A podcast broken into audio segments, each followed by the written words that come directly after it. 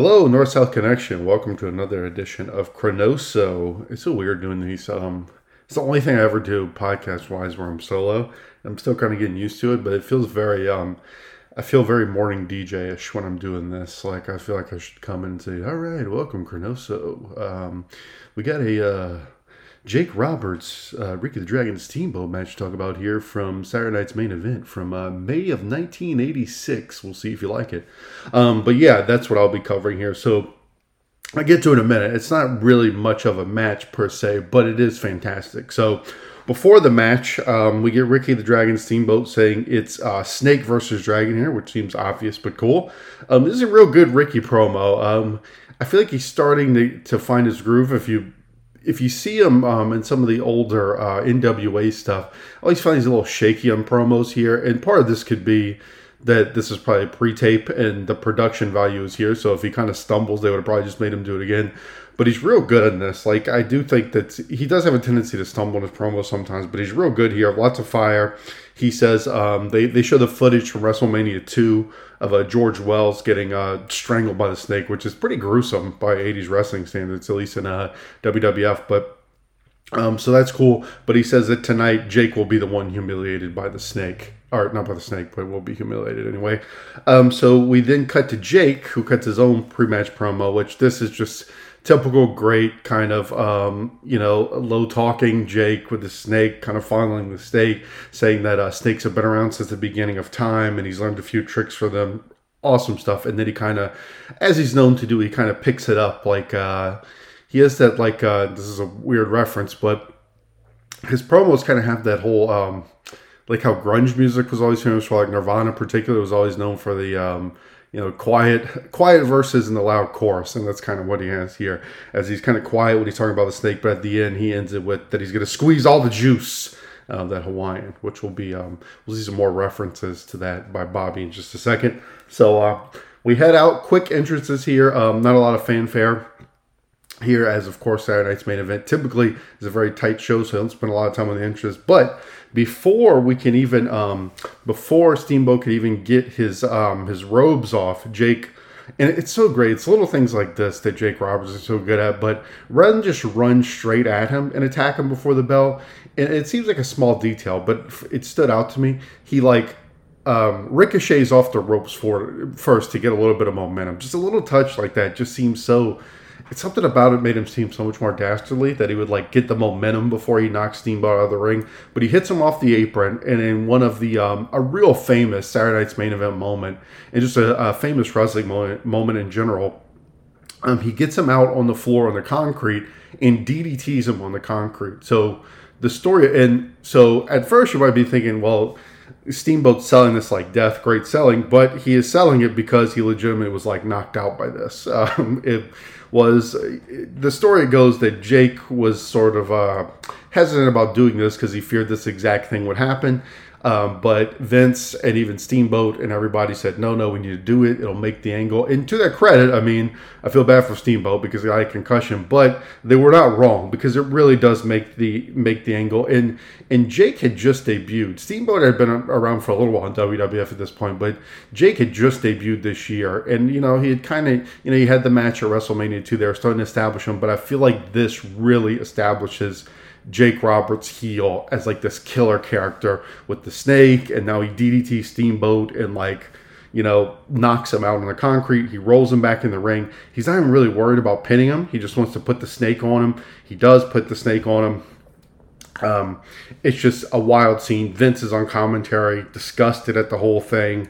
Um, he gets the snake around his neck. He starts trying to put it in his mouth. It's just like, especially for 1986 stands, it's like kind of like gross stuff, you could say. Um, but it's just all are good. And the officials come out. Um, you know, they get the snake off, but the snake's still kind of slithered around the ring. They kind of get they get Jake out of there, and um, you know, it, and we end with just them stretching him out on the on the old school wooden stretcher. His wife comes out, and we kind of end it. So the whole the things I love about this is that it's so straight. Like this whole segment, and it kind of speaks to why I love Saturday Night's main event so much, is that it's this extremely effective segment, legendary, memorable, perfectly executed.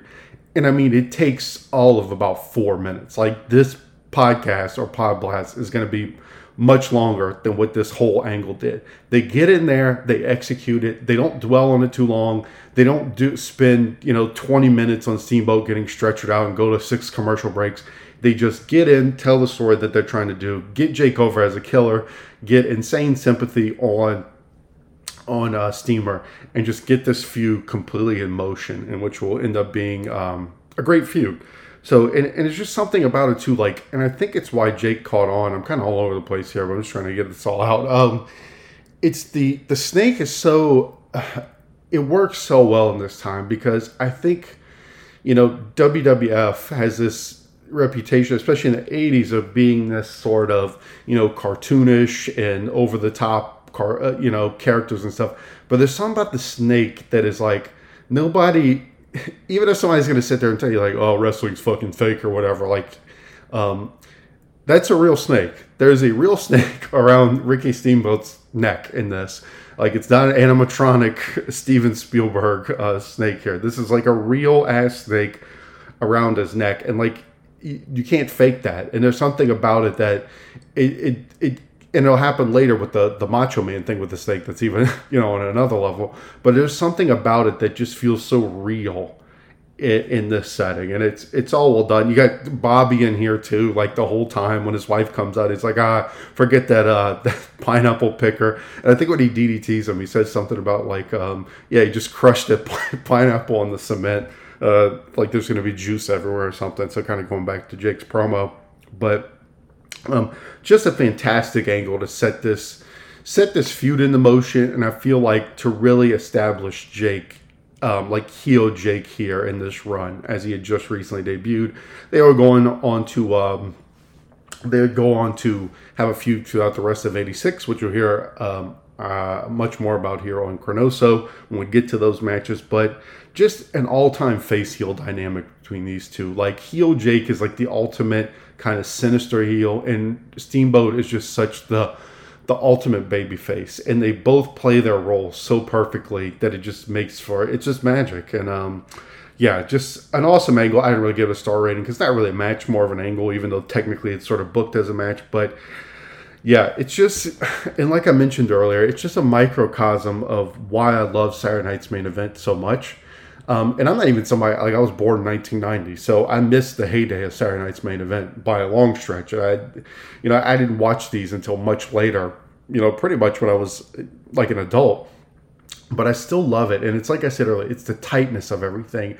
It's like everything has a purpose on these shows, and they're so well executed and produced to put off. It's like to have this be this incredible angle that everybody still remembers to this day, and it only takes them four minutes. So to be that effective in four minutes, and this is later in the show, like this is not even meant to be like, you know, top billing on this Saturday night's main event. This is in the second half when they're expecting the crowd, I mean, the audience to be like going to bed. So it's, and just to come in and just nail this angle in the second half of this show, get in, get out in like four to five minutes. It's just it's fantastic. It's just man, Saturday night's main event is just to me it is up there with like peak what I would consider like peak wrestling TV. It's just it's fantastic. But anyway, great angle. Um, go check it out if you haven't seen it in a while. It's like I said, only a couple minutes. I've said it several times throughout this, but um, so I'll wrap it up here. If you would like to hear me uh, on the North South Connection, you can um, find me always on the Ruthlessly Aggressive podcast that drops every two weeks covering the ruthless aggression era of WWE.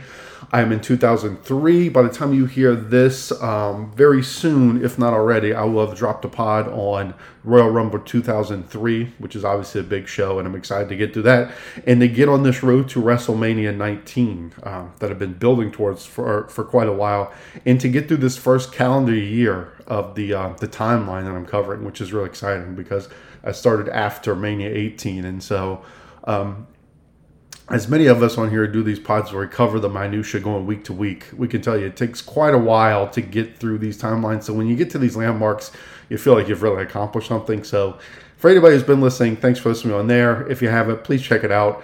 Um, but yeah, check out all the other great podcasts we have here on the North South Connection uh, podcasts uh, network. As for me, I'm sure I'll see you in a couple weeks. Whatever, I'll have to check and see what uh, my assignment will be next time here on Chronoso. But have a great day. See you later.